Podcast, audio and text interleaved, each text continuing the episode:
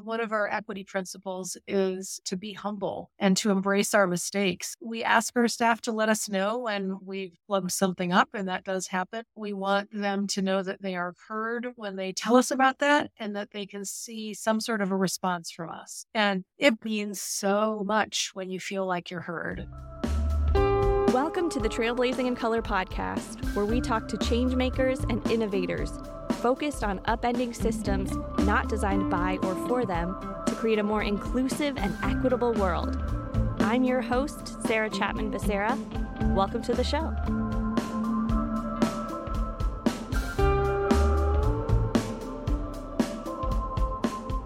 Welcome, welcome, everyone. I am super excited for our conversation today and our guest. First, let me tell you a little bit more about her. Dr. Christine Sow is our guest today, and she is currently serving as CEO and president of Humentum, whose work centers on making global development equitable, accountable, and resilient. Christine joined Humentum in November 2019 from a 25 year career in international development, having worked at all levels of the sector, from providing technical assistance to leading global operations and project management in some of the sector's largest organizations. As a seasoned convener and coalition builder, Dr. Sow brings deep experience in best practices associated with organizational membership models, which we'll talk about today, having relaunched and led the Global Health Council, which connects advocates, implementers, and stakeholders around global health priorities worldwide. And over the span of her career, Dr. Sow has worked for nonprofit, academic, bilateral and multilateral agencies and spent more than 14 years in West Africa with organizations including UNICEF and USAID. She has been actively engaged in numerous global and national policy and partnership forums, including the World Bank Civil Society Consultative Group for Health, Nutrition, and Population, and the Global Working Group of the Centers for Disease Control and Prevention. Dr. Sow holds a PhD in epidemiology from Tulane University, two master's degrees from the University of Michigan, a bachelor degree from Vassar College, and is fluent in French and English. My goodness, what a track record. Welcome to the Trailblazing in Color podcast, Dr. Sow. Would you prefer Dr. Sow or Christine? Yeah. No, Christine is much more my my my speed. Perfect. Well, welcome. I'm so glad you're here. I'm glad to be here. It's wonderful to I'm to have this conversation. I'm looking forward to it. Likewise. I mean, just in reading your bio um, and what I know from our initial conversation, there's a lot to unpack about syst- the systems work and the infrastructure work that your organization and your career has focused on in terms of mm-hmm. doing mm-hmm. social good. So maybe we could start there. Maybe we could start with talking a bit about your journey, journey into international development, the experiences that led you really to your current role now as CEO and president of Humentum. Yeah, thank you. And you got my, you know, intro in a nutshell. But I think what I see as this through line is that I've always been very interested in social justice. And when I was a kid and growing up, I was the kid who would argue with anyone about any social justice question to the, I think, fatigue of my elders. But I really was searching for how I felt that I should fit in and contribute. And through a variety of experiences where I ended up during college was really thinking about that uh, people need to be able to speak for themselves on the issues that concern them. But I picked public health as the area where if we can help alleviate people's health issues, then they're going to be healthier. They're going to have more energy. They're going to have more money. They're going to have less of a burden to be able to speak up for themselves and to be able to be activists in their own rights for their own issues and priorities. And especially this being true for women, because women takes on so much of the burden of healthcare within their own families and especially for their children, that if we can help ensure that children have better health, then their moms are freer to do things that are not just the daily grind of trying to make sure that your family is intact and healthy. Uh, so I went into public health really from that perspective of social justice. Um, and it did not disappoint. I mean, I really, there is always something to do. And I had the just good luck and privilege to be able to work in maternal and child health, sexual reproductive health and rights, and HIV um, for about 25 years, mostly in Africa. Um, but I, I really did work all over the world in that in that area. Um, how that connects to where I am now is that the work that Humentum does, which is really agnostic to thematic area or technical area, we work with any social good organization.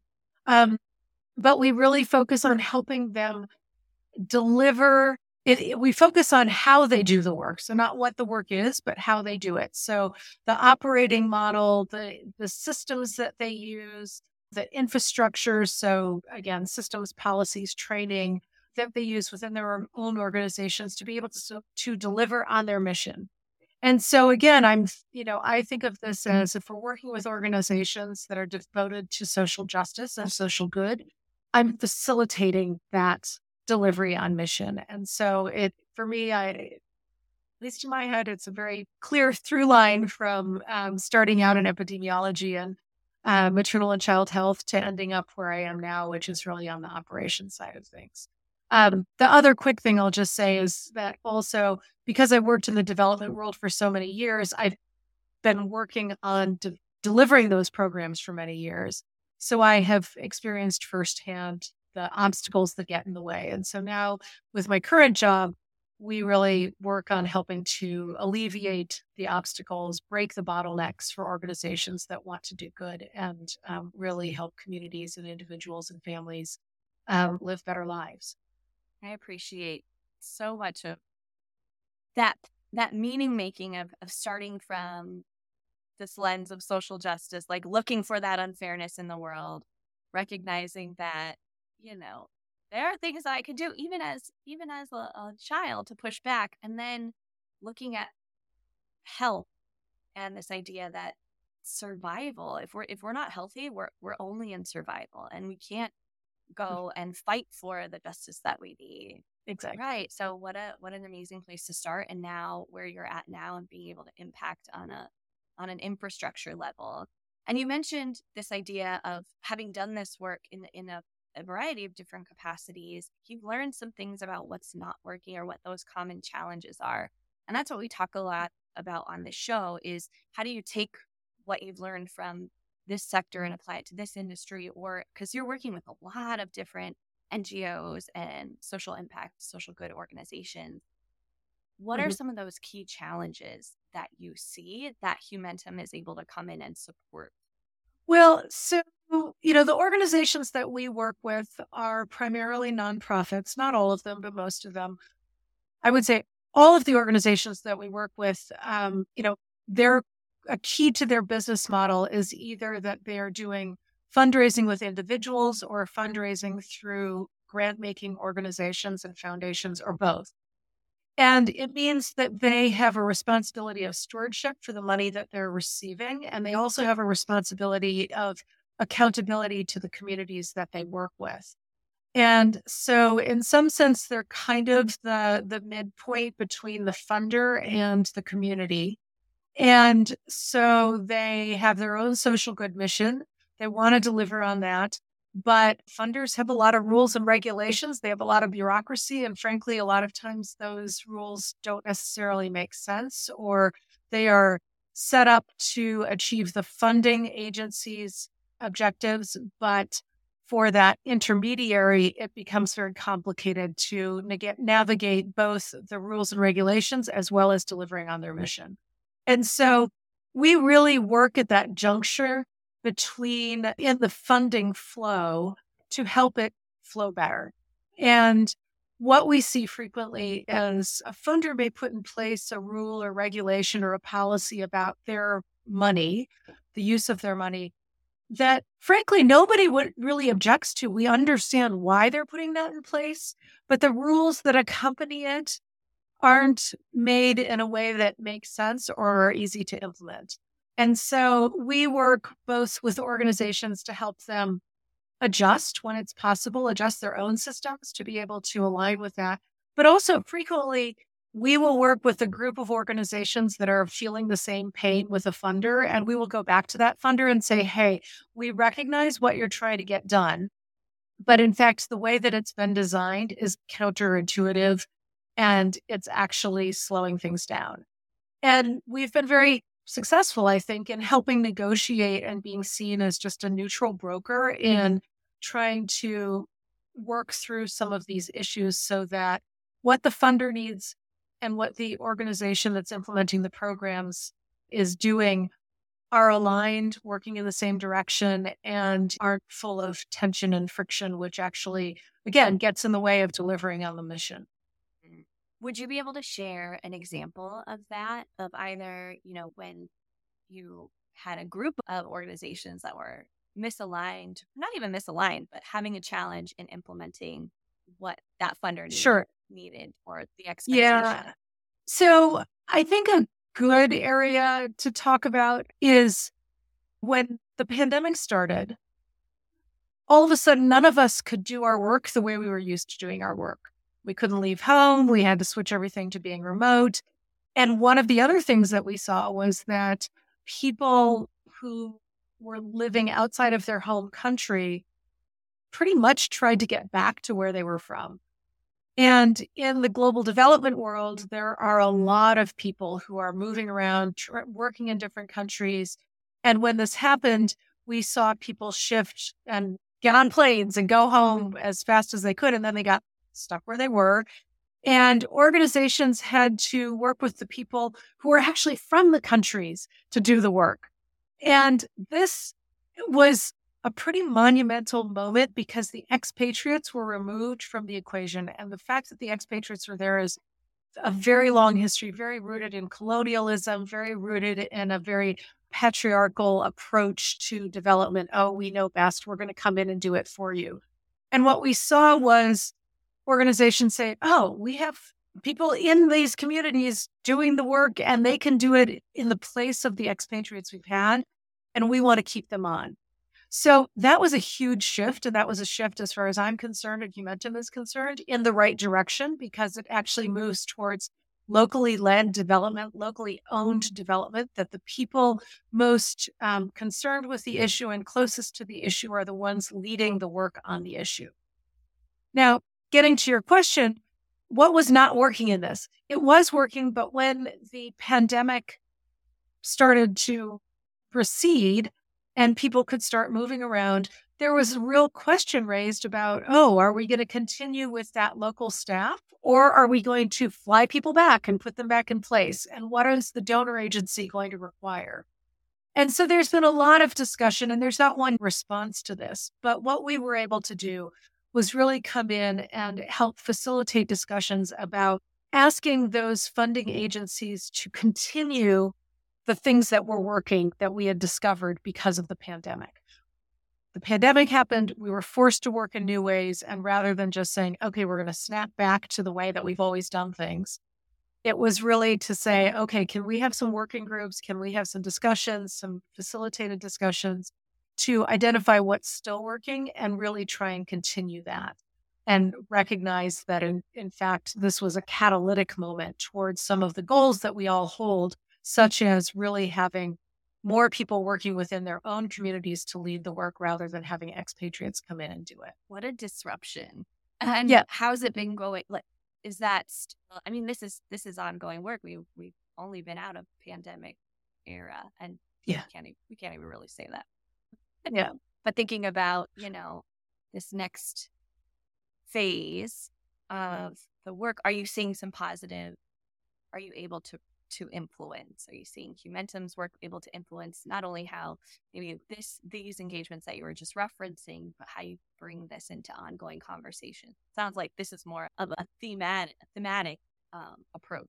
Yeah. So I think, I mean, in terms of that particular example, we've seen some snapback and we've seen some real progress. I think the thing that I would note is that we are seeing more and more international organizations look to um, decentralize their leadership structures. So the typical international NGO approach was to have all of their leadership sitting in a headquarter, a physical headquarters building in a place which was typically Washington, D.C. or New York or Geneva or London. And now we are seeing organizations really say, oh, well, during the pandemic, we actually had to work remotely in our leadership team, and that worked. And so rather than limiting ourselves to recruiting people in a leadership team who can be co located with us in a physical place, we actually have a much larger pool of people we can pull from for leadership positions if we work remotely and decentralize our leadership teams. And so that's one area where we actually do a lot of advising. We work with organizations to help them think through what does it mean to decentralize their teams, um, what are best practices in having a remote organization, a remote leadership team, what are the practical and legal implications of having people hired throughout you know throughout the world in different countries? And how do you manage all of that? And i think one of the interesting things for Humentum is that we are a fully remote organization. We are about 50 people in 16 countries, eight time zones. We have a fully remote leadership team across a number of countries.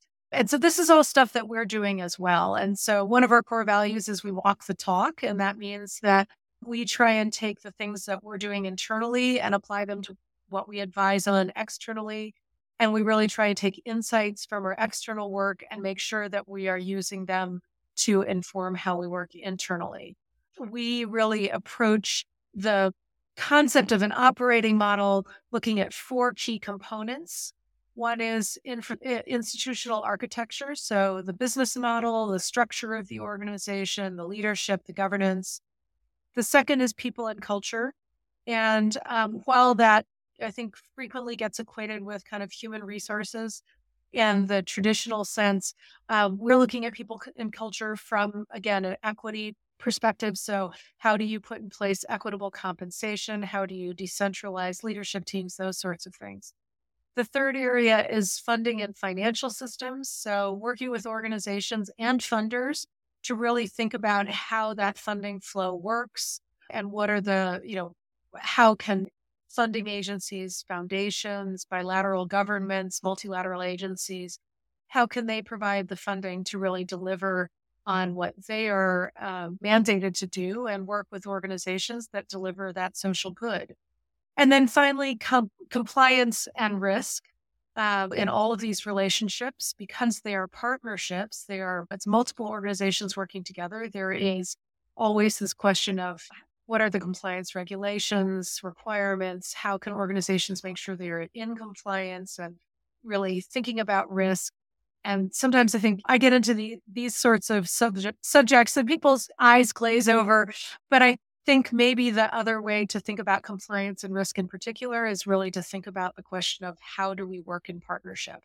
And what does it mean to have a partnership of consequence, an equitable partnership, an ethical partnership, a respectful partnership? And so that's um, the fourth big area that we really uh, concentrate on and thinking about operating models of non governmental organizations, NGOs, whether they're local, national, or international, and how they work with the funding agencies that, that actually provide the funds that help them do what they do. Hmm. That feels, I mean, it is so comprehensive. And do you have a specific size of organization that you tend to work toward? They're more different impact areas that tend to gravitate towards working with Humentum, how does that lay of the land look in terms of the clients that you serve, organizations that you serve? So we really are theme agnostic. We work with organizations that work in just any any social good area you can think of. So clean water, sexual reproductive health and rights, vaccination, governance, all sorts of areas. But we tend to work with organizations that are small, medium to large. We don't work with tiny organizations because we really are working with organizations that are already getting funding from external donors that are working with at least a couple of million dollars a year. And we tend to work with organizations that see themselves at an inflection point in their development. So um, they may be getting a new funder and they need to make sure that they are set up correctly to be able to manage the funds that they'll be getting. They may be thinking about working in a new region of the world or a new thematic area. They may be really thinking very deeply, and we do work with organizations increasingly that are doing this.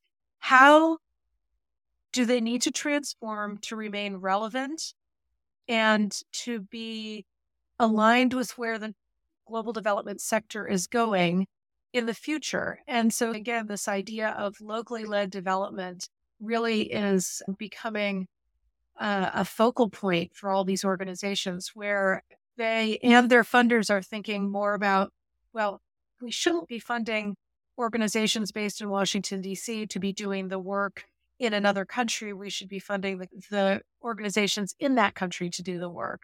And so, how do we make that shift? And that doesn't mean that these international organizations just disappear tomorrow. They have years and years of technical expertise and know how and insight and resources and a very deep commitment to what they do. But it's more helping them rethink what is their role and how can they be an enabler and facilitator of locally led development rather than being the ones who are doing it themselves.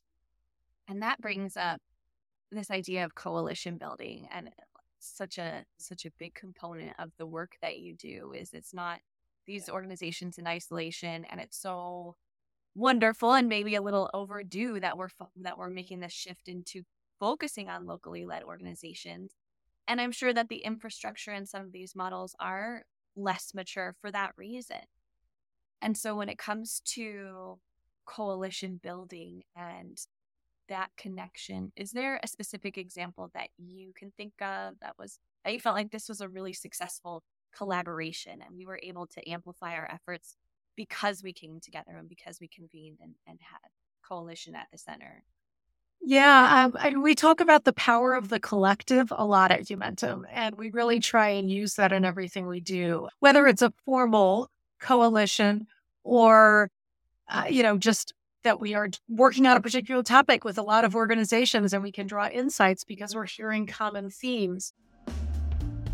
Hey, if you are enjoying the show, be sure you subscribe and join our community at trailblazingincolor.com, where we share resources, connect you with other amazing trailblazers in our trailblazers circles, and amplify our collective power.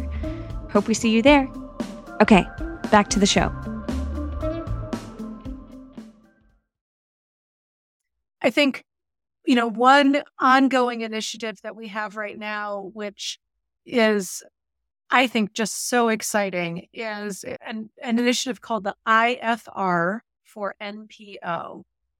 And lots of acronyms, but it's International Financial Reporting for Nonprofit Organizations. And basically, I'm going to try and explain this in like simple terms, I am not an accountant at all. So I have learned to love this initiative. Basically, it means that in lots of countries in the in the world, there is no standard for accounting. So I may account one way and you account a different way. And so if you have multiple organizations, you can't be sure that they're all what they're using the terminology or they're using the approaches in their financial accounting in the same way. And it means that if you're a funder, you don't necessarily know what you're going to be looking at with a particular organization. And if you're that organization, you don't have a standard to point to to say to a funder, see, you can believe our books because we work to this standard. So that was the status quo several years ago. It still is today. But through this initiative, IFR for NPO, Humentum and its partners are actually developing a global standard for nonprofit accounting. And the really exciting thing is that, I mean, we are host to this initiative. We are leading the initiative, but it is a huge collective effort. And I started at Humentum four years ago. At that point, they were in their first year. And I said, oh, How are you going to get buy in for this? Who's going to be contributing to this? We've had contributions from people in over 190 countries in the world on this so far. It is right now actually a draft of one component of this accounting standard is out for comment, and they are conducting webinars in French, Spanish, English, uh, several other languages, I believe. They're actually some of the great learnings that we've had at Humentum about doing translation and using AI for translation stuff is coming out of this initiative because they're tr- making such an effort to get input from everywhere in the world because there are nonprofits everywhere in the world. They're doing their accounting, and this is going to be helpful to them. Um, last thing I'll say about this is it's supposed to launch at the end of 2025. Fingers crossed, but we're on, you know, we're on track for that. And it is one of these things that we hear people t- talk about locally led development. Oh, it's so important. It's putting people in the driver's seat. This is one of those really practical things that if it's not in place, you can talk all you want about locally led development, but if small nonprofits have nothing to point to as the standard for how they're doing their accounting, there's just this very practical obstacle to them getting the funds to do the work. And that's this is one of the things we work on and that I get really excited about, even though I am totally not from the accounting world. But I know I know what this is going to mean for all of those organizations out there once it gets put in place. It's gonna change the whole game. And it does. I mean, it does. and yeah. it's not short term work. You said this has been ongoing since 2018. Yeah, I think so. It's yes. And it's interesting because so, one of the things we complain about in the international development sector is that funders typically give money, like they'll say, okay, here's a three year grant. And I'm sure the same thing is true with funding when it's a domestic organization as well. You know, here's a three year grant, here's a five year grant. And then lo and behold, the grant ends and there's some sort of a gap before it's renewed or it isn't renewed. And then you're like, I fell off a financial cliff. How do I keep this going? That sort of thing. So we all don't like that. And frequently we call for, oh, we need to have longer running, open ended initiatives so that we can really develop a sustainable approach and have long term funding. I don't disagree with that. But with IFR for NPO, we have been experiencing that. This is an initiative, it has multiple funders, and they come in and provide contributions in tranches of money um, along the way. And so, in fact, we are kind of always fundraising for this initiative. And that's really tiring. Um, so, we are experiencing the other side of what we complain about. We've been experiencing what we have been calling for in terms of this long term funding, but it also has its own mm-hmm. challenges. I mean, back to walking, walking the talk you're living it, you're breathing it, you're having to yeah. sustain this initiative because there is, you know, that there is such high value and impact to it. And like I said, it's going to change everything.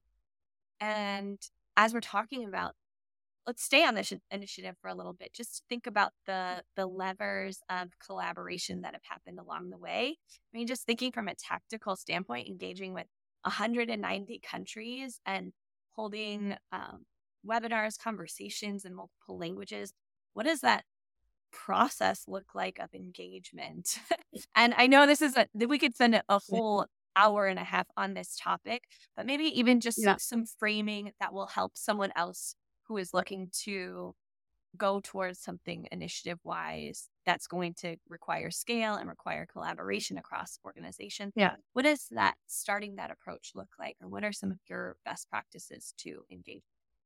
Well, I mean, again, you know, this is something that started pre pandemic. It was going to have a lot of in person mm-hmm. work. And so they had to totally switch their approach. And, you know, in this case, I think technology has really been our friend we use we use webinars, we use spot polls, we use surveys, all sorts of interesting stuff to uh, technology stuff to be able to have a bigger outreach. I already mentioned using the translation for the documents, for the webinars, for the comments that are coming in. That's been really helpful. And I think one of the things that's been really important about this initiative is that it is very transparent in the process. Um, so there is a very clearly delineated process that we can explain to anybody. And it is very transparently consultative. So pieces are put together, but everything goes out to consultation.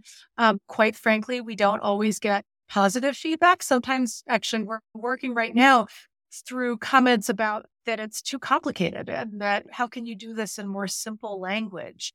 And that's incredibly valuable because for this to be adopted and for this to be useful, it has to be something that people can use. And that is a perfect analogy for so much of the stuff that we work on. People have great ideas, but sometimes they get lost in translation. And what ends up actually being released or uh, applied is complicated in ways that, you know, either tire people out because they can't figure it out or it just doesn't make sense or they do it wrong. So in this case, you know, the the collaborative effort has been really focused around making sure that the product is going to be something that people can use. And so that's exciting. I think the other thing that's a, it's important to to note here is that we're looking at a product that's going to be released, but we're also thinking about, you know, it, it has to be credible. If we're talking about accounting standards, these are things that are really very specific and very rooted in long uh, history and expertise around accounting. And so it has to be credible. And that means that we have a governance group that is working on the governance of this and how it will be managed once it is launched. We have a donor reference group in place. So the donors who are going to be asked to use this are also being queried in what they need and how they understand this and would they contribute their comments to it. And so that is a collective effort on the part of donors. And I just want to thank them for it because they are investing their time and effort in it. And it means, again, getting back to this idea of credibility, if we've got donors who have participated in the donor reference group who understand it and who can advocate for its adoption, that's going to really move this forward in a way that wouldn't if uh, we hadn't involved them. So I think going back to this idea of if some of our listeners are thinking about collective efforts, it's really important, I think, to do very in depth stakeholder mapping.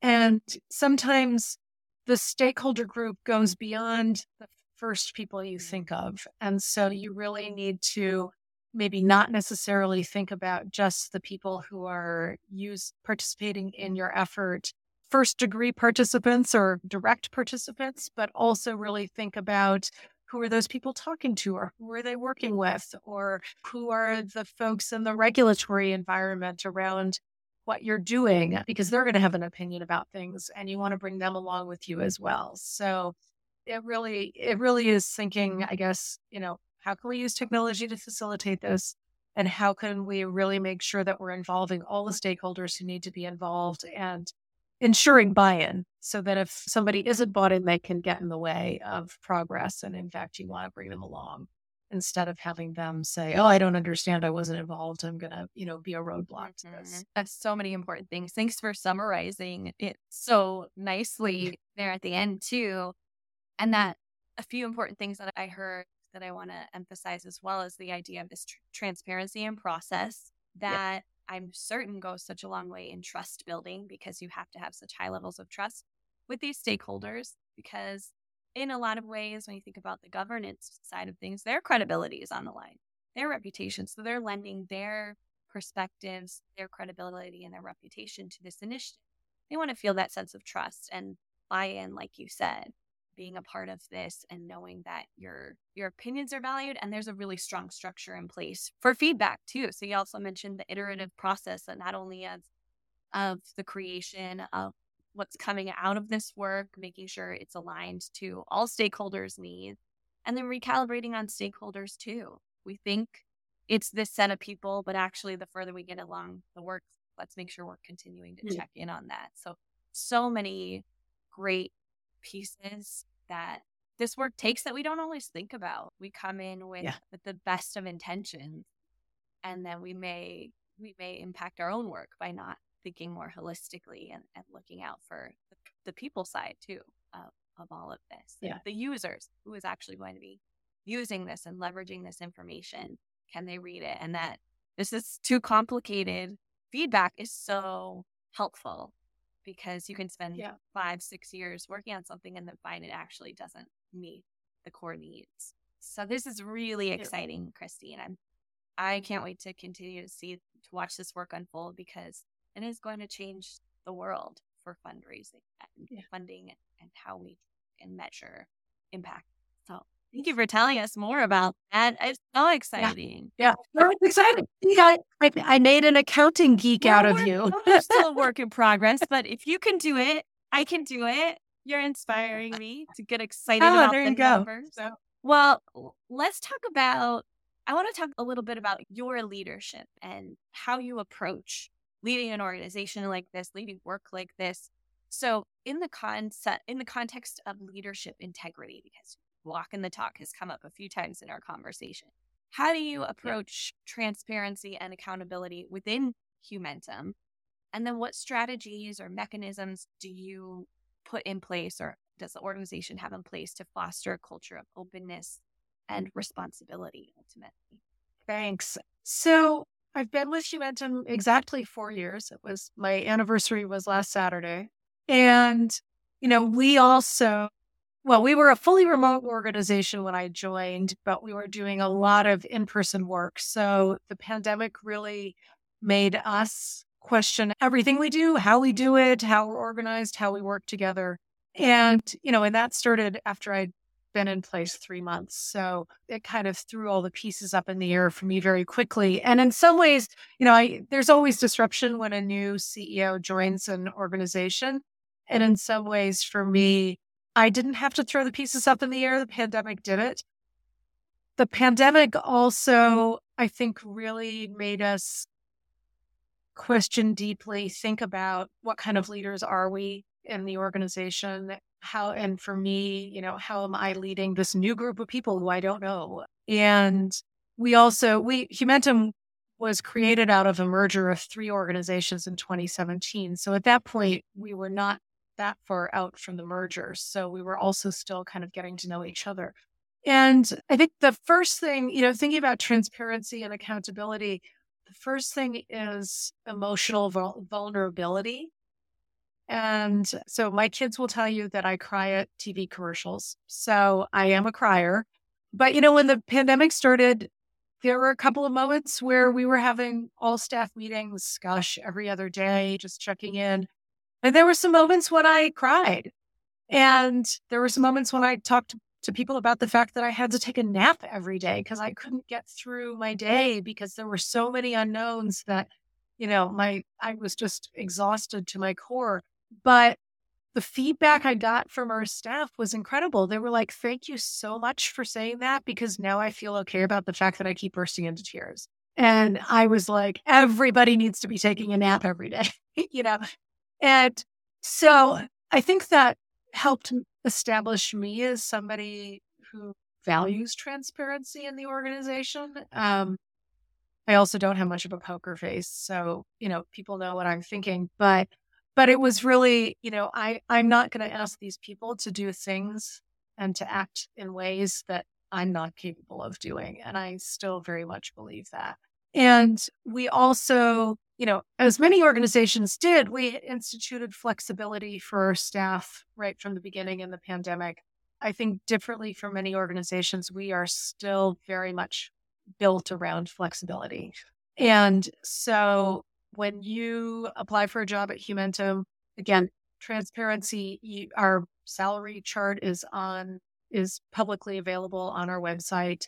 In a screening interview, we tell you how much it pays. We don't negotiate salary because we know that that's where biases are introduced. Oh, I like that person better than that person. Oh, I like how they answered the question. Let me give them more money. We don't do that. So that's very important.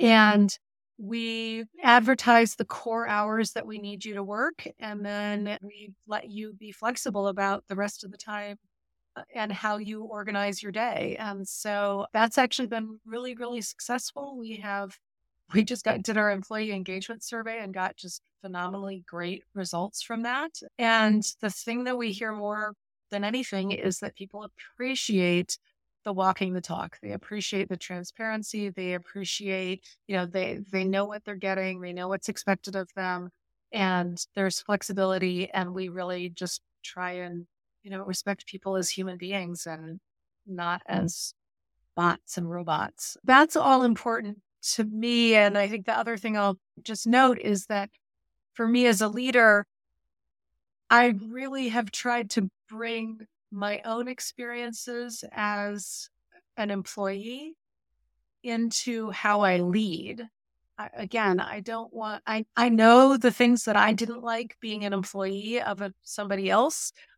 And I have tried to the extent possible to bring that into Humentum and really make sure that we have policies that aren't putting people in that kind of a position. And I obviously don't do that by myself. I have a great team, but we are going in the right direction. And I think, again, that transparency, when we, we've changed the way we recruit. And so when we are recruiting, um, we spend a lot of the screening interviews on just talking about values and just from the beginning trying to find people who align with our core values and we think are going to be a good fit. And I think that what we're seeing from that is that we have an, an employee pool, a team of people who really say, yeah, this is the place I want to be. And one of our core values is we love what we do. And I hear that pretty much from everybody. Which is huge given the, the scope of work that you all do mm-hmm. about mm. the, the very ho- the homepage of Humentum we help organizations be more equitable, accountable, and resilient. And I think about the level of resilience your is required to mm-hmm. have. And you can't have that if you don't have each other, if you don't have connection, if you don't have psychological safety to say, I'm having a really tough time over here. Mm-hmm. And if we don't have the safety to do that, we can't continue to shift. Really hard, really important work. And loving loving what you do being able to engage in work that you know has direct influence on how the future unfolds. I guess I can guess that's pretty impactful, but also knowing like exactly what the organization stands for at any given time, feeling connected to mm-hmm. talking about people and culture that it's so important. And I'm so glad that you're seeing directly in the results of the engagement survey that it's working. What we're doing is working. And now we can also take this model and learn from what we're doing here and apply it to other organizations. So the way that you approach all of this, your team too, Christine, is really, really. Thanks. Yeah. I mean, it, it by no means says that w- the work is done. We're thrilled that we're getting such great employee engagement survey results. That just means we've got to keep it up. We've got to do even better. And really having outlets to talk to staff, to hear from staff, so we have core values and we have equity principles. And one of our equity principles is to be humble and to embrace our mistakes. And we make mistakes. We ask our staff to let us know when we've plugged something up, and that does happen. But the big thing is, is that we want them to know that they are heard when they tell us about that and that they can see some sort of a response from us. And, you know, sometimes it may just be an apology like, oh, we meant this was not our intent sorry about that. We'll do better in the future. Sometimes it's, oh, wow, we didn't really realize that the way we'd set this up didn't work. And so now we're rethinking it and we're going to make some changes. And I think, I, again, speaking from my own experience, uh, of 30 years of work experience in this sector, it means so much when you feel like you're heard. You know, when you're when you feel like you're shouting at a brick wall it then it's just it's a recipe for mm-hmm. frustration and eventually you leave because you just can't keep it up yeah so that that accountability that atonement that recognition that we are imperfect beings yeah. and we're going to make mistakes and we want we know as leaders uh as an organization we don't know all the answers and we're constantly committed to listening your voice is valid and your perspective matters and we're going to continue to show you that in in a number of ways. So that's it's so beautiful. Because not always do organizations that humility piece. I mean, that's what comes down to is is we're so we can be so afraid of them that it ends up actually harming far more than just mm-hmm. we are imperfect and we messed up and we're really sorry and we're gonna fix it. Or that acknowledge Oh, well, Christine, and I mean, I could talk to you for another several hours, but I know we you have to go. You have to go relax, start your your the rest of your weekend. So I have a few more wrap up questions. Starting with sure, you know, the Trailblazing in Color podcast. I want to know who trailblazed the path for you. Who set this path for you to be Where you know, so you sent me that as a prep question, and I was like, I, I honestly always have trouble with these kinds of questions because I have to say there are so many. And okay, now I'm getting emotional here. I'm, I'm going to say my mom. And so my mother got her PhD from University of Chicago in 1958. And in cultural geography, she was one of the founders of the Women's Studies program at the University of Michigan. And we live together now. She's joined our household. She's turning 92 in two weeks. And she just went and did all these really amazing, groundbreaking things in her career. And like she knows that they were groundbreaking and amazing, but she's very matter of fact about them. And so when I was a kid, you know, I saw her working really hard. And frankly, I saw her not getting the recognition and appreciation that I think she deserved. And I think she probably never got from the university in the way that she deserved. But she certainly inspired me. And she also had a lot of friends around her and colleagues around her who were also doing amazing stuff. And so all of that really helped me think, well, of course, I'm just going to go do what I want. I'd say the other person that I'd just like to mention by name is a woman named Fatima Mernissi. She was a really groundbreaking Muslim feminist. She wrote a book called Beyond the Veil in, gosh, the 80s probably, that was really just progressive about Muslim women just being able to, you know, have their own voice and be activists in their own right. And I ended up through a variety of really crazy coincidences. I ended up living with her sister's family in Morocco on and off for about a year and a half. And, and Fatima was my mentor and just, again, really was just a groundbreaking influence in my life. And she passed away several years ago. I'm still, but I'm still close with her, with the family. And that's been something that really kind of helped set me on my path. So those are the two people I'll mention.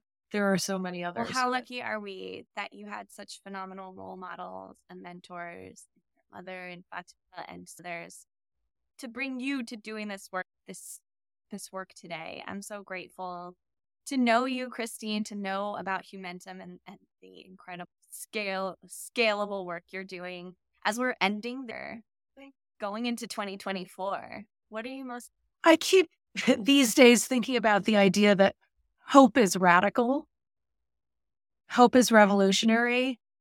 And I am hopeful. I love the work we're doing. I love the team that we're doing it with.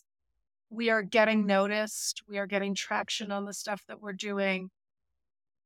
I see more and more people working alongside us on their own things in their own right. But I just see more and more parallel efforts that are starting to intersect and make that power of the collective. And the world is just unbelievably uncertain and perilous and threatening in a lot of ways. And I'm going to stick to the hope is radical mm-hmm. mindset as much as I can going into 2024 in the future and just remind the folks that I work with and the people I interact with on a daily basis that is where we have to work from. And I am known for being the, I, I am always the optimist in the group, but that has served me well. And I really appreciate the people who provide the counterbalance to that. I think that's very important. Um, but I'm fortunate to work with a group of people where, you know, we have more ideas than we can actually act upon. And um, at the end of the day, we are hopeful. Well, I, for one, am so grateful for your radical hope, the work that you all are doing at Humentum, and the the value system that you and the organization operate, because it really does. It is providing so much insight and a model for how this can truly be done. And like you said, the work is never done. It's constantly about reevaluating, meeting people where they're at, and connecting with going on in the world, staying that course and staying connected to who we are and not letting go of that regardless of what other voices and chatter we may have in in our sphere in our ecosystems yeah. Christine, this has been such an empowering, inspiring conversation. Thank you for coming on the show. Any final words or thoughts you want to share with listeners about, you know, ongoing commitment to making the world a better place? Go vote. Go vote. Yes. Thank you. We're just coming off. Get involved. Get involved. Let's go. You know, we, we have several months now until we vote, but we all have to get involved. Find so. what you care about and um, use your vote. That's it. That's another commitment I want to make for 2024 is myself getting myself out there to work on on election, you know, uh, priorities. So more local involvement on your end. Again, more more doing what you yep. say. Right. I work remotely, globally, but I live in a place and uh, I need to contribute at the local level as well. Well, thank you for inspiring us all. I'm so grateful for your time today. And thanks for being on the Trailblazing in Color podcast. I really enjoyed it. Thanks for the great questions. And uh, it's been lovely getting to know you too. You too. Thanks, Christine. Thank you for tuning in to this episode of the Trailblazing in Color podcast. If you enjoyed this episode, please rate and review the podcast on Spotify, Apple Podcasts, or wherever you listen. Don't forget to hit subscribe for future episodes. You can also follow us on Instagram at, at trailblazingincolor and at trailblazingincolor.com slash podcast. The Trailblazing in Color podcast is created and executive produced by me, Sarah Chapman Becerra. The Trailblazing in Color podcast season one production team includes Alicia Archer and the podcast bestie team, led by Angie M. Jordan and supported by Gene Credit and Sarah Decker. Our theme song was composed by Troy Chapman. Thanks, Dad.